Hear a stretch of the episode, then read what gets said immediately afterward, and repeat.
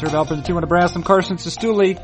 This is Fangraphs Audio. My guest in this edition of Fangraphs Audio is analyzing the League Championship Series for the second time. The first time was a couple days ago, uh, or before the weekend at least, right before the these these same LCSs began. Now we are uh, three or and two games into them, respectively, as of the uh, recording that is featured here. Uh, it's Dave Cameron, if I didn't say that. It's Dave Cameron, who's the managing editor of Fangraphs Audio, analyzing all LCSs.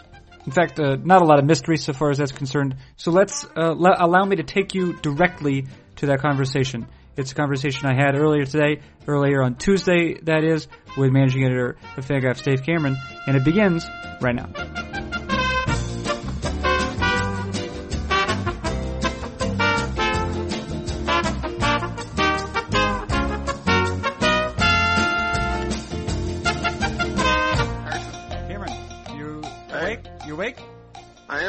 Good. Good, good, good. Yeah. Nice to talk to you. You too? All right. Let's uh we're going to do this. We we've gone like uh, closer to 20 minutes, I think. You had originally suggested something that maybe like more like 10. Right. Well, there's fewer games to talk about today. Yeah. So Maybe we could do it. Hey, listen, so I have a I have a qu- uh, question of a poser Yeah. For Yeah. you uh, b- before we begin discussing the playoffs briefly. I was working on the uh, contract crowdsourcing today, thinking about uh, free agents and what they'll be Yep. receiving in um, before next season. And I I don't know if it's be, maybe because I started the list while the season was still going or whatnot, but I had included Ubaldo Jimenez, who has an Right. eight million dollar club option. Yeah. At well, this it's point, it's not a club option. It's a player option. oh, well then that's different. Yeah. He can opt out and become a free agent, and he's going to. Oh, of course. Wait, why did I think it was a club option then? Um, stupidity. Yeah, it seems like that- that's the uh, if we're using Occam's razor right now. All right. Occam's razor. I, I, I think that uh, you know, anytime we accuse you of being stupid, we have to take advantage of that. Okay, wait. Hmm. Well then, let me. This is awkward because I I guess the uh, somehow I found that at uh, COTS, and at COTS it's listed as a club option. Uh, I believe, pretty sure that's wrong. There's Hmm. been significant discussion about how Baldo Jimenez is going to opt out and whether the Indians are going to make him a qualifying offer, uh, and then what his market value will be if Oh yeah, of course. Yeah, of course he's going to be. I mean, he pitched so well. Yeah, right, and he's, he's still youngish. I mean, he's not on the the uh, you know downside of his career, at least from an age perspective. Uh, so you combine a you know a guy still in his twenties uh, who used to throw 100 miles an hour and then pitched really well for half a season. He's going to get paid. Yeah. Hmm. Oh wait, wait. Here's here's what uh, here's the explanation. The Indians hold an eight million dollar option on Jimenez, but the 2011 trade triggered a clause that will allow him to void the option if he wishes. Well, yeah, there you go. So there he you will go. he will be voiding that option. Okay, so there you go. There it is. Right. So it is technically a club option, uh, but it's allowed to be voided because he was traded. So there we are. We're we're to the bottom of everything there. Right. I mean, avoidable club option is a player option. That's another word for it. Oh yeah, that's uh, yeah. So, well done. Uh, but here's here's a question I had. Regardless of all that, it's still relevant. Is what is the most over the course of one season?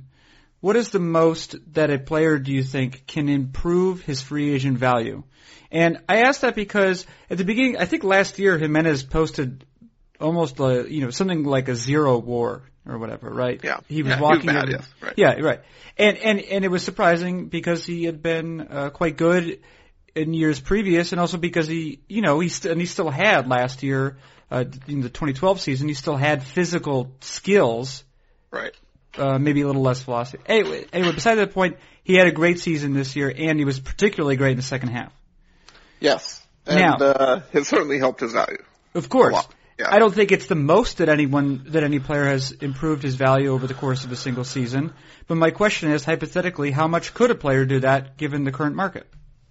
I think probably a good amount. I think, uh, you know, probably the best example of this is Adrian Beltre in 2004, right? A, a long time disappointing player from a physical standpoint, never lived up to the prospect hype. And then out of nowhere, uh, you know, hits 48 home runs and plays amazing defense at age 26. Uh, So he's hitting the market in his prime, coming off a 10 win season, uh, landed a $65 million contract when the year before was potentially on the non-tendered list. Uh, you know, it's, it's certainly not looked like a guy who was going to get a lot of money. 65 million, you know, maybe not the most money, but a pretty good amount of money 10 years ago. Um, so I think that's probably the best example we can find of someone who really massively improved their stock. But you know, he had a 10 win season to do it. Uh, Ubaldo Jimenez did not have a 10 win season. Right. And now, curious, because I know that you followed Beltre very closely while when he was with Seattle. And w- when he was with Seattle, you you were al- you're always making the point uh, he's better than everyone thinks he is. Rough, you know, or not everyone, but he's better than 90% of people thinks he is. Yeah, he was probably I would say the most underrated player of our generation. I think Right. his reputation in LA and then the contract year, there have been so many um, kind of negative things even associated with his good play um, that I think overall uh, people have missed the fact that for you know going on 15 years now, Adrian Beltre has been an excellent baseball player. Right, and so uh, something I didn't realize, maybe even till just a second ago, is that even when he wasn't having uh, fabulous seasons, or what seemed like fabulous seasons at the time, and of course this is you know this this before I was introduced to a lot of this information, uh, he was still a four-win player, like or at least a three-win player, uh, four out of those you know five seasons before that ten-win season. Yeah, right. I mean, I think the the idea that Beltre was a huge disappointment was based on the fact that he was a, an elite prospect, considered maybe the best prospect in baseball when he was coming up through the minor leagues, and then he didn't hit. Uh, and a huge amount of his value came from defense, uh, which people, you know, don't often give the most respect to. Uh, so the fact that Adrian Beltre was a 20 run defender at third base, uh, was kind of glossed over in the fact that he, you know, he wasn't a 40 home run power hitter like people had assumed. Now, with regard to so, the, you know, obviously, in terms of uh, assessing defense or putting it on the scale of runs and wins, we have on the one hand, uh, like you said, he's a 20-run defender. That's that's how many runs he saves, uh, approximately at third base. And then, of course, you know, we have that, and then we also have a positional adjustment. Um, in theory, if a you know, if a if a player is a 20 run third baseman, then he would be approximately well, like a 12 and a half or a 15 run shortstop. Uh, yeah, I mean, it varies for each player. I mean, there are some players who are going to be more skilled to third base at charging the bunt, and they have different skill sets that will work better at certain positions. And I think Beltre is probably one of those where, uh, you know, his specific skills, his reaction time allowed him to be very good at third base. He would have been, uh, probably taken a bigger hit if he had moved to shortstop. Uh, I think he probably would have been more like an average shortstop, but there are pro- certainly some, uh, kind of trade-offs that you can say where if you move to shortstop to third base or a third baseman to shortstop, it would cost them approximately this many runs, even though it doesn't work perfectly for everyone. Right, yeah. So that's what I was curious about. Is uh, I was going to say, you know, what sort of shortstop do you think he'd have been? But you think that maybe something about his skill set um, is sort of specifically tailored to the demands of third base. Yeah, I mean, I think, you know, we kind of think of third base as an instant reaction quickness, uh, position and, and shortstop as a lateral range movement, uh, kind of position. And I think, uh, Beltre excels at quickness and reactions and the things that work really well at third base. Uh, at shortstop, he, he has good lateral range, certainly for a third baseman, but I don't think he would have been able to stack up against the, you know, Omar Vizquels of the world in terms of going left to right. Wouldn't have covered as much ground as most other shortstops. Well, okay, so we're we're talking about defense, and uh, that's uh, I think that provides a uh, an excellent segue to discussion, at least of one of the championship series that is currently going on, and uh, that's the one between Boston and Detroit. Uh, you wrote a post about it. Uh, it was clear, hope hopefully to um, you know to people even without having their attention called to it. The the end of that game. Um, well, that was actually like a nice distillation of, of at least two parts of the, the Detroit Tigers. Um, carrying over from game one, a, it, uh, you know, sort of featured their starting pitching, which has been ridiculous over the first two games. I think they've allowed, what, between Scherzer and, and Anibal Sanchez, they've allowed three hits total. Uh, yeah, something like that. They, their starting pitchers had three consecutive no hitters into the sixth inning. Which no, no team in the postseason had ever done that twice in a row. They did it three games in a row. Right. Okay. So they're they're good. We knew they were good, and um and so this is the this is the weird thing with with the way the the way in which the uh, Detroit prevents runs, right? Because there's such a stark uh there's such a stark difference between the quality of their pitching, which is rather high, and then the quality of their fielding, which is rather low. And unfortunately, uh, that that second thing, I, I guess, reared its head uh, in the latter stages of that of Game Two. Or, unfortunately for Detroit, uh, fortunately for Boston. Yeah, I think uh, you know, obviously watching Cabrera not be able to move in that ground ball, and then Fielder fail to scoop the ball, then drop the ball in the stands, and then you know Avila not be able to block a fastball that didn't even bounce in the dirt. Uh, you know, it was a unfortunate series of circumstances for the Tigers that certainly highlighted some deficiencies um, on their team. But I think you know, depending on how skeptical people are of the value of defense, this has kind of been a playoff series or a playoff run overall that kind of. uh leans towards the offense and pitching game. I think anyone who watched the Cardinals Dodgers game last night would agree that that was not a, uh, a stalwart defensive uh, battle. You had Jon Jay regularly misplaying balls in the outfield. Andre Ethier was playing center field for the Dodgers, and Andre Ethier not a very good defensive corner outfielder when he's healthy, and he's not healthy. So you have a hobbled Andre Ethier in center field. Hanley Ramirez uh, with a broken rib is playing shortstop. Uh, Hanley Ramirez is not known for his defensive capabilities. Overall, the Cardinals are a pretty awful defensive team. Uh, the Dodgers not a great one either. So I think, you know, the Red Sox are really the only team left of the four that, uh, you know, have good defenders on the field. Uh, they're not a stellar defense. They're not the Royals or, or the Diamondbacks, but, you know, but of the four teams left, they're the only one who isn't almost embarrassing. Yeah, and they also, but uh, a number of those clubs that you invoked have pitchers who can strike the hell out of uh, opposing batters that helps. If you're going to have a terrible defense, having amazing pitching, uh, not a, not a terrible idea. I think one of the things that maybe gets lost, you know, obviously Fangraphs were big champions of the value of defense. Um, but I think, you know, what's important is run prevention. It's not whether it's pitching or defense. It's, it's some combination of the two. And you can get to really great run prevention with good pitching and good defense, or great pitching and okay defense, or okay pitching and great defense. That's a little harder. Uh, but I think, you know, the idea is that you just keep the other team from scoring. How you do it doesn't really matter. So while we like defense and we're fans of, you know, crediting defenders for their value, uh, we should also recognize that if you have amazing pitching and they never allow balls in play, defense not going to kill you. Now, um, okay, uh, one play I wanted to discuss was this was um, this was an important one. It was the uh, the Jonny Gomes grounder to well, fill in the position, I guess you yeah, want. Right. Is, is, it to third base? Is it to shortstop? Jose Iglesias yeah. ended up fielding it. Is the point? Right. That was a ground ball to third base that Jose Iglesias fielded. Okay. One thing I thought maybe you were a little bit unfair to Miguel Cabrera because you compared it to an earlier play, uh, a ball that uh, Miguel Cabrera had gotten to, I think, um, that was sort of right at the cutout of third base. Are the Detroit Tigers playing no doubles defense at that point in the ninth inning?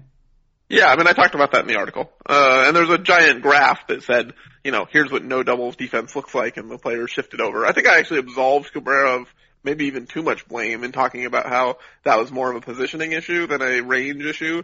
Um, because I do think, you know, Cabrera was playing pretty close to the line. Oh yeah, look at that. Yeah, you do have a giant graph that says no doubles. Now that I think of it, if you if you would have actually read the article. Well, uh, I I'm actually the opposite of a lot of people. I I don't look at the pictures. I just read all the words. Did you did you mention words? Oh yeah, it looks like yeah, you did too. There's several paragraphs about the no doubles ah, Maybe uh, maybe by how some people refer to it as the more singles offense or defense. That's a little joke you made. Uh, I think I'm stealing that from Keith Law on Twitter, actually. Oh yeah, look at that.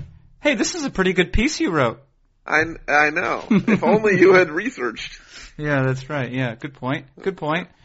Um, right. So, so what is that? Even, even, even after accounting for the no doubles defense, uh, you think this is uh, still a question of uh, uh, there's still a question of range for Miguel Cabrera. I mean, I think it's both. I think if what we saw earlier in the game is that in normal position, Miguel Cabrera makes that play, right? I mean, you know, the Ellsbury grounder was a high chopper, so he had a little more time to get to it, but it wasn't close. It wasn't a ball that he had to lunge to, and the it was further toward the second base bag than Gomes' hit. I think if you look at kind of the standard position of a third baseman, even a non-rangy third baseman, they stand about where the ball uh, from Gomes ended up going. If Cabrera wouldn't have been stationed in a normal position, his range wouldn't have been a factor.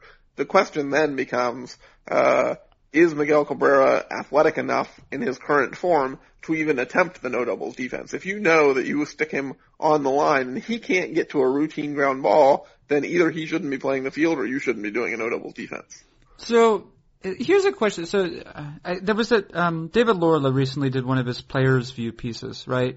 And it was, uh, I think it was a pretty simple question: Who's the best player, right? Yeah. And uh, it was about half and half for Cabrera and Trout. Yep. Um, a certain percentage of the, the players, typically those citing Mike Trout as the best player, or, or at least adding him to the conversation, cited his defense. And uh, certainly those who were uh, discussing, you know, who cited Cabrera mentioned his offense. I mean, it's actually a little bit surprising to me that more players, um, and or even sort of uh, what you consider maybe more traditional members of the sporting media, are not able to necessarily account entirely for for uh, the Cabrera's lack of range and, and lack of defensive acumen. Yeah, I mean, I think if you read that piece, uh, I mean, I'm assuming you read that piece you're I bringing did. it up. I appeared, Uh, yeah, I appeared to, yeah. Right. Uh, so Cabrera, there, there's actually a bunch of comments about how Cabrera is not that bad at third base. Like three or four different players. Yeah, interesting, you know, interesting. He, he's okay there. He's not terrible at third base because I think the reality is that players are still mostly judging their own defensive performance on errors. Uh, and Cabrera does not make a lot of errors. Like if you watch him, he doesn't boot balls that are hit directly at him. He's not throwing the ball into the stands. Miguel Cabrera makes the plays that he can make. And I think this is where the uh, impression of him being an adequate defensive third baseman comes from. It's along the same lines of Derek Jeter, right? Like Derek Jeter hardly ever uh, booted a ball. He turned all the double plays. Uh, his throws were accurate. Uh, you know, I think the idea of Derek Jeter being a really good defensive shortstop came from his steadiness. Uh, Miguel Cabrera is steady at third, if you know, occasionally uh, awful at moving side to side and letting balls roll by him. That's not something that people have been conditioned to blame on the fielder. Like, uh, you know, even with the the play in the ninth inning the other night, there was not a massive outcry of I can't believe Miguel Cabrera couldn't get to a routine ground ball. It was Jose Iglesias made a throwing error because that's what everyone saw. Jose Iglesias picked up the ball, threw it, and it went into the stands, and Jonny Gomes ended up on second base. Uh, I think people have just been conditioned to look at defense in a specific way that kind of emphasizes the thing that Cabrera is good at and de-emphasizes the thing that he's really awful at. Right. Um, yeah, that's interesting. And of course, uh, I mean, I don't know what percentage of them, uh, but uh, I don't know. uh, Jose Iglesias in in some worlds doesn't really have any business even getting to that ball, probably. Yeah, I mean it's tough to say exactly where he was positioned because Fox never showed us like an overhead camera angle. My guess is that he was probably shifted toward Cabrera's side uh, with a right-handed uh, hitter at the plate, um, knowing that Rick Porcello's a ground ball guy. Uh, ground balls are almost always pulled, so I think pr- most likely Iglesias was probably playing pretty deep in the in the shortstop hole already, especially knowing Cabrera's hugging the line. Uh, so he might not have ranged quite as far as it would look just from where he fielded the ball. But thanks to Fox not showing us, we don't really have any idea. You've been a little bit, uh, a little bit picky uh, about the uh, camera angles, both on TBS and Fox. I think uh, TBS has been atrocious. I mean, I don't. I'm not one of these giant media critics who wants to do a, a huge takedown of covering the announcers, and um, you know, I think announcing baseball games for four hours is very hard. Uh, but TBS has been really awful. I mean, just from uh, like really poor uh, technical things with their cameras showing the wrong angles, uh, and their commentary has just been like above and beyond stupid. Okay, uh, let's move our attention to the other series here. Here's the thing: uh, um, watching over the game uh, between between those Dodgers um, and uh, you know whatever the Cardinals there, yeah. Uh, Hyunjin Ryu, uh, I think I'm saying Ryu, Ryu. Ryu, sounds- Ryu yeah. That yeah. sounds about right. Um, Ryu threw, I, I saw no fewer than two fastballs at 95 miles per hour, which seems a lot faster than he'd thrown during the course of the season. Do we have reason to believe that those readings are accurate, or is that uh, something going on with uh, PITCHf/x or uh, stadium gun or whatever? Yeah, I haven't looked at the PITCHf/x chart to know whether it agrees, but I, I think that when it happens twice, it's less likely to be a, a stadium gun flare up than it is to say Ryu was probably just a little pumped up and, uh, you know, in an adrenaline situation, uh, you know, he, he was throwing harder than he normally does. And I think this is something we've observed throughout the season, uh, of, you know, there were a bunch of near no hitters this year and, you know, several no hitters uh, where guys started throwing harder later in the game when they were protecting a no-hitter, uh, which suggests that there is another level of oomph that a pitcher can get on his fastball uh, when he's properly motivated, and that they pitch at a, a certain velocity uh, in order to sustain their own health and, and well-being over a long period of time. But when it becomes clear that, you know, a little extra is called for, pitchers seem to have that in reserve and have the ability to throw harder, uh, if they think it's necessary. Um, yeah, and uh, actually I should say, uh, uh, well, I don't know, I don't know if we're allowed to divulge it. I'm divulging it anyway, so that's, that's what's happening. But the Hardball Times annual is a thing that comes out every year. That's yeah, I called. think people should expect that an annual would be released once a year. Yeah. Right. Uh, I was uh, working on a leaderboard, uh, looking at the 10 best pitches over the course of the season in terms of uh, runs above average per 100 thrown, minimum 250 thrown, and uh, Ryu's changeup is on there. Yeah, his changeup is awesome. I mean, that's really his, like, his fastball is okay, his breaking ball is kind of meh, his changeup is terrific. Okay, yeah. Well, it's uh, what you're saying is a fact, and uh, I guess we'll see if it, you know, if it carries over into last year or to next year. But um, uh, yeah, he had one of the best changeups, and uh, he did a good job. Uh, he did a good job in game two insofar as he allowed zero runs. Yeah, that's uh, not a terrible thing for a pitcher to do. Yeah, right. Okay, so what is that? That series is one one now. Uh, I think uh, no, two, if there's two one, two one. Oh God, two one already, huh? Yeah. Hmm. Those Dodgers should start winning, shouldn't they? Well, they did last night. Yeah, right. Yeah, yeah. So they've started winning. They should continue right. winning if they, they want to. Now should, they should continue winning, and it sounds like there's a chance they're going to pull the old three games uh, rest starter bag out of the trick again. Once again, skipping Rick Nolasco and maybe starting Zack Greinke in short rest on uh, in Game Four, uh, which would then set them up to throw Clayton Kershaw on short rest in Game Five, and here we go again. Yeah, you're right. That that happened. Uh, that happened again. The uh, um, what was I going to say? It's uh, very insightful. Uh, super insightful. Oh yeah, uh, Don Mattingly, and I guess that's that's one of Don Mattingly's choices right there. Uh, uh, Don Mattingly's, uh, I guess, been um, called to task uh, for for a, a, number of different calls. Um, certainly, one of them has been his his uh, how he's deployed the bullpen, uh, leaving Kenley Jansen, for example, out there in the bullpen while um, what uh, Brian Wilson, I guess, was uh, if not loading the bases, at least putting men on, and then uh, just uh, this was a game one, I believe, and uh, Kenley Jansen just came out uh, in order to give up what a one of Carlos Beltran's infinite uh, game-winning hits. Uh, is uh, is is the way that Mattingly has been uh, using the bullpen has it been any different than we would expect from any other manager? No, it's it's super traditional. Hold your closer till the you know the save situation, even in extra innings. Uh, Mattingly is just doing things by the book. I mean, I don't think it's fair to signal uh, single out Mattingly and say, oh man, his bullpen management has been atrocious. Uh, it, this is the Tony La Russa bullpen model that every manager has been using for the last 30 years. Uh, you have a setup man and a closer and they are used in strict roles and, uh, you don't kind of pay attention to the opposing, uh, lineup and where you are in the order. You just deploy your eighth inning guy in the eighth inning, your ninth inning guy in the ninth inning, uh, and, and that's kind of it. And so I think, you know, Mattingly is not thinking outside the box. He's not doing anything uh, you know, to help his team win above and beyond what the book tells him to do. But, you know, he didn't write this book. And just to, to, to review a bit briefly, if we're giving managers in this case the benefit of the doubt, uh, what do we what do we think is the value of for the players, for the players themselves of having these sorts of rules? I mean, I think there absolutely is some kind of value to predetermined roles and players knowing their structure, knowing their routine uh, in the regular season. I think getting through six months, uh, understanding that you know I'm going to show up at the park every day, I'm going to stretch at a certain time, I'm going to uh, you know um, start kind of doing my calisthenics in the third inning, and you know for seven o'clock games that means like nine o'clock, and I'm going to go to sleep at a certain time. I think through a six month season, that's uh, probably a really good thing. It's helpful for the body. I think all that goes away in October. I think the game times are different. Uh, the number of days off are different. The adrenaline is different. Uh, you know, obviously the stakes are much higher. I think in general in the postseason, um, the rules don't apply anymore. And whatever, uh, kind of long-term six-month plan you needed to get through the regular season should go away. And you, the only question at this point is how do I win these games? And if you can uh, win these games by asking a pitcher to do something he hasn't done, like they did with Clayton Kershaw starting on three days rest, then you do that. And I think uh, maintaining a player's stretching and sleeping regimen uh, in postseason takes a backseat to winning. Kenley Jansen's really good too. You should let yeah. him pitch as many innings as he's going to be effective for because when he pitches, he gets everyone out.